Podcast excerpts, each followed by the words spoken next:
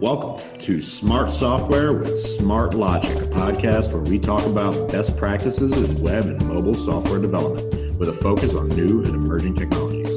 My name is Justus Eapen, and I'm your host today. I'm a developer here at Smart Logic, a Baltimore based consulting company that has been building custom web and mobile software applications since 2005.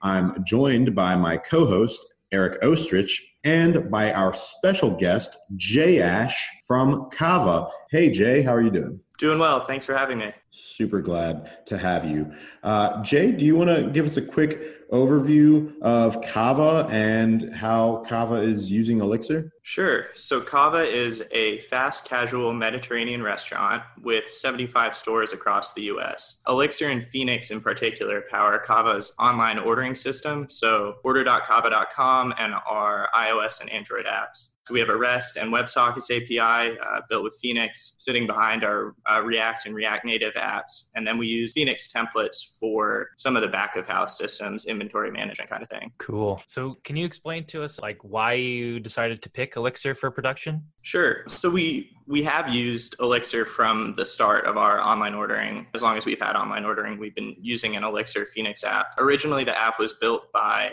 Chris Bell and his team at Made by Many in New York. And so when Cava took it over, that's when we took over this Elixir and Phoenix infrastructure. Chris, a great talk from ElixirConf 2016, I think, that goes into some of the architecture and like the initial build. If you're interested in that and like how we use Elixir's language constructs to model some of our business logic. He does a great job of describing it there. But since it was delivered to us as a Phoenix project, that's what we've had the entire time we've been in production. And we can link to that in the show notes. Yeah, so I was just I was just finding that. All right. So, what are some of the high level advantages or disadvantages of Elixir from your perspective? Probably my favorite advantage of Elixir in production is that you get this kind of Ruby on Rails esque productivity and developer experience, but it, it scales in a way that you might not see from Ruby on Rails. Uh, I think a good example of this is WebSockets and building real time experiences for the web. If you're doing it with, and I'm not a professional Rails developer, so you know you guys can take over if you want. But from some of the research I've done, Phoenix is well documented to do WebSockets, high numbers of clients, high numbers of connections, really without blinking. And one of the best ways to do it in Rails from what I've seen actually involves dropping into Erlang to handle some of the real time aspects of it. And then you just start to build up this complex infrastructure. And with Elixir, it all just kind of works. And we have seen that in our, our production experience. In terms of disadvantages, I think hiring and onboarding, depending on your mindset, can be more difficult. Elixir's a younger language, it's a little more niche. So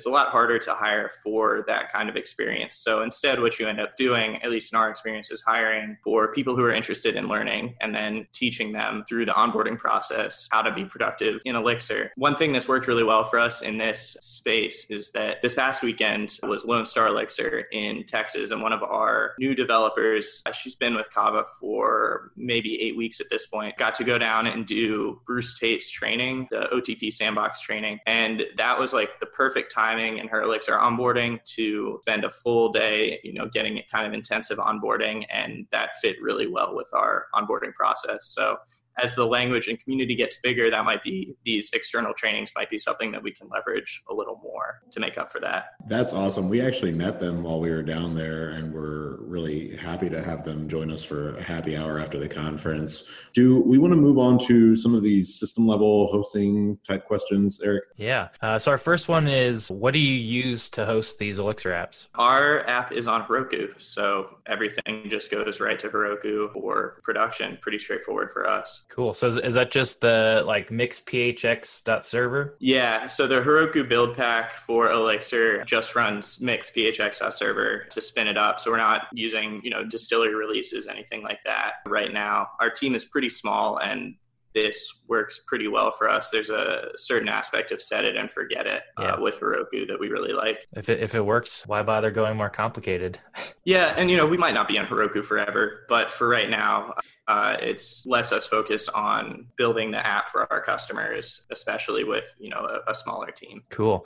Are you able to get zero downtime deploys? Pretty close. The way Heroku works, it just waits until the new app is spun up before starting to push traffic to it. A lot of our app parts of our app use Phoenix channels, and the JavaScript side of Phoenix channels handles the reconnection when it loses a connection, and it does so in a way that's pretty seamless for our customers, for our users. So rarely, if ever, have we seen an issue with downtime around deploys. Do you cluster the application at all? Not right now. We our our load on our single Heroku node is not enough to justify clustering it. Okay, so it's a, a single dyno right now. It is a single dyno. That's that's uh pretty incredible. like I, I cannot imagine doing that on a on a Rails app. yeah, and that's my understanding is that it's something I don't even I haven't even had to learn with Heroku is yeah. how to go multi-node that way. Yeah, it's like the first thing you do is is you start with a at least a 2x on rails and then you go do i want like two three? Yeah. Um, so that's awesome. Do you have any information on like how this compares to other uh, other applications in, in any kind of I don't, I don't know I guess you might all be Elixir and Phoenix, but uh, just in case. We run a single application, single Elixir and Phoenix application in production. So, in terms of at Cava, have anything to benchmark it against, comparison to my previous experiences, uh, uh, my backend is Java. So, I was doing a lot of Java microservice. Sorry, my background is Java. So, I was doing Java microservice development. Elixir and Phoenix are at least as performant, if not more so. So, maybe we want to talk a little bit about you know background task processing do you how are you solving that right now yeah uh, a lot of our business logic operations can be done asynchronously so this is another benefit of elixir is that there's a lot of complexity that we can kind of hide from the customer in terms of how long it takes to talk to certain integrations. Um, so we have a, a, lot of these tasks. Anything possible is on Gen servers. We have a, a, few different cron jobs that we use Quantum for, stuff that runs every night. But when in doubt, when we can, we just put something on a gen server so that we uh, kind of take the load off of the bread that's processing the customer's interactions. Awesome. Uh, so we, we mentioned Quantum there. Are there any other libraries that you're using outside of the like Phoenix Ecto staple? Yeah, there are a few. Phoenix Swagger is one that we've been working with a lot lately. We use it for API documentation, so making sure that it lets you write Swagger that in an Elixir domain specific language. So it, it looks like Elixir, but it compiles to Swagger, this API documentation format. And then it has a few different tools kind of bundled into it. One of them lets you host your documentation alongside your API, which is nice. And then another one, it provides these test helpers so that you can run your tests against your documentation, run your controller test really easily, just like a couple lines of code to drop in to verify that the response that your controllers are returning matches what you're saying it does in your uh, documentation, which is cool. We're using ExRated for rate limiting calls to some external integrations, which uh, I think is just an ETS table under the hood. Timex and calendar for date time support with time zones across the US, East Coast to West Coast. We're in four different time zones. So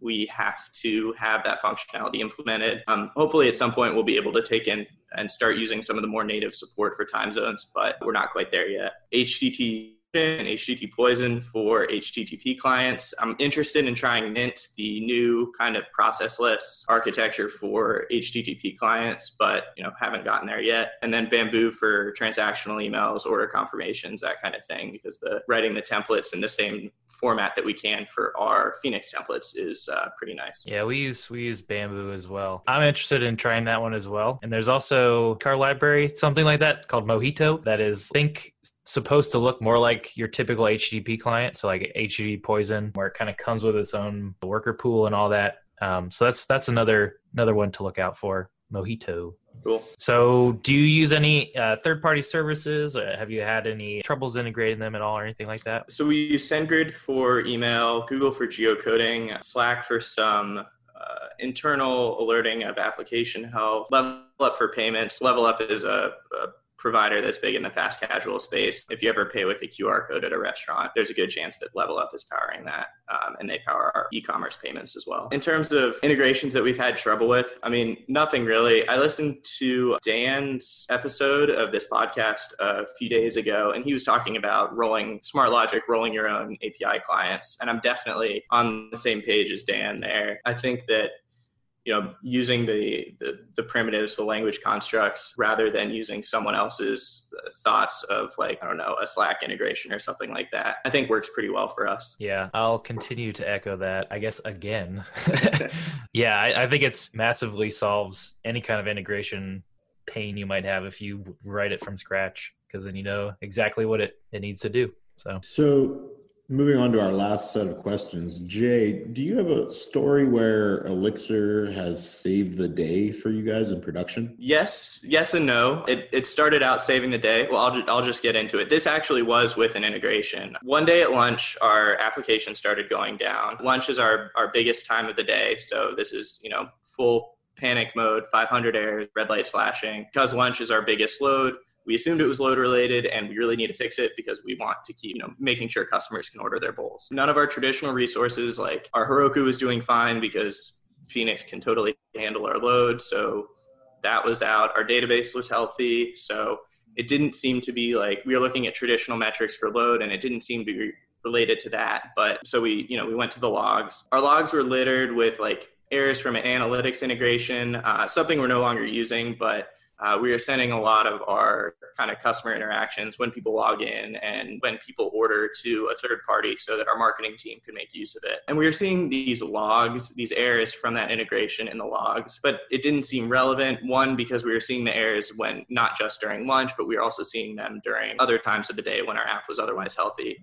And, you know, because we thought that we could see the errors from other times of the day and it wasn't an integration that was a showstopper we were like, let's just ignore those errors. They're probably irrelevant. That's foreshadowing. They definitely ended up being relevant. So I spent some time looking at WebSockets because I had started at Cava kind of recently, and there are some claims that maybe WebSockets or our, our implementation of channels was um, was at fault. But I was easily able to match the load of the the number of clients that we had connected when I was running the app locally, not even on the Heroku box. So that seemed like it was out. So at this point, it's been going on every day for a few days at lunch. And I was kind of getting annoyed at seeing this log, these logs from this analytics integration. And the way the integration worked was that it was on a Gen server because it was analytics, not stuff that we had to do synchronously.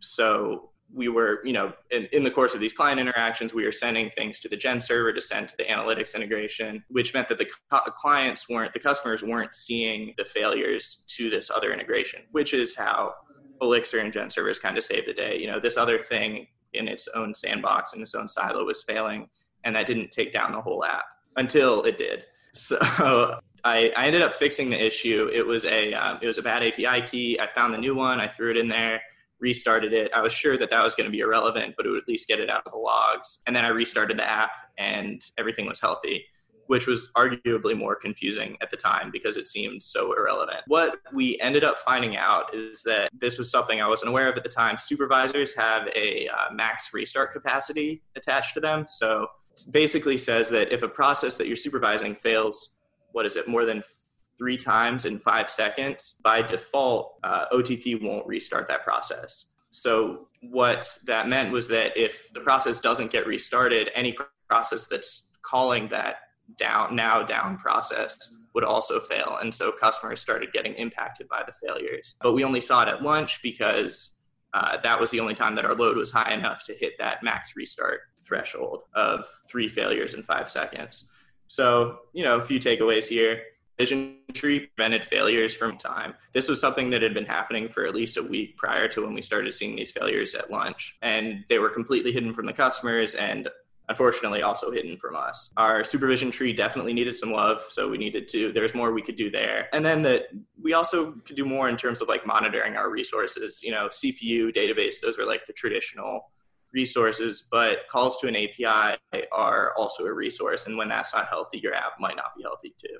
So, how long was service disrupted for your customers at the end of the day? I think it was like every day at lunch for a week or something like that, which is definitely noticeable. You uh, you know, you start to feel the eyes on you when you're um, you're you're struggling every day at lunch and you're trying to sell lunch. I guess one other thing that I want to mention about that process restart, there's also a chance if you're if that process restarts too often, the supervisor will, will restart. And if that I don't think you hit this in, in that case, but if the process restarts too much, it'll bubble up to the supervisor. If that supervisor then tries to restart a process that continues to crash, that'll the supervisor itself will hit the restart the three and five seconds and so a bad process can eventually bubble all the way up to the, your top of your application and then just kill the whole thing. So that's that's something to be aware of and, and properly constructed supervision trees are are definitely uh, a savior in this case. cool. So we, we kind of I guess already mentioned some cool OTP features, but uh, what else is out there that you might be using? Well, yeah, I mean we got into the big one for us is Gen servers pretty much everywhere where we can. Some places will model it by like a process per store. I was listening to the interview you did with Ryan Billingsley from Cluster Truck, and he was talking about modeling it like a, a process per truck. Uh, we are doing that as like a process per store in places where we can, which is great because it means failures with one store, like if we're having trouble getting an order to the store, won't affect any of the others, which is pretty cool and kind of an Elixir specific way to to model that process other than that, I mean, we're not multi-node, so we're not using some of those features. And we have supervision trees built up around our, our gen servers where we can, although as I just said, not every supervision tree is built exactly correctly. Yeah, but but now you know. now now we know. Yeah. So I guess our, our last question, if you can give one tip to developers out there who are or maybe soon running Elixir in production, what would it be? I touched on this earlier a little bit, but if you're a small team, definitely go for Elixir. Definitely give it a try. Your your productivity, your developer experience will be great, but don't sleep on Heroku. There are some really cool deployment tools out there in the Elixir ecosystem with Distillery 2.0 and, and some of the other innovations there, but the value you get from Heroku in terms of, of being able to set it and forget it and not have to worry about managing your your releases and your your infrastructure is pretty great in my opinion. So definitely check that out. Um, I think there's another tool, an Elixir specific one called Gigalixir. I don't know a ton about it, but uh, it seems cool, and if it has features that are focused a little more on the Elixir ecosystem, that might be uh, nice to use too. Yeah, I know a friend at a local meetup who's used it and has spoken well of Gigalixir. So, yeah. Cool. Awesome. That is a great piece of advice to part with. Before we let you go, do you want to, uh, you know, plug, uh, make any final plugs or requests to the audience? Where can they find you to learn more about Cava or anything that you're working? Yeah, sure. Um, so I'm on Twitter. I'm at uh, JGASHE on Twitter. Rock and roll. Well, everybody, that's been another episode of Smart Software with Smart Logic. Thank you so much, Jay, for your time. Eric Oestrich is my co host. I am Justus Eapen. And until next time, uh, it's been real.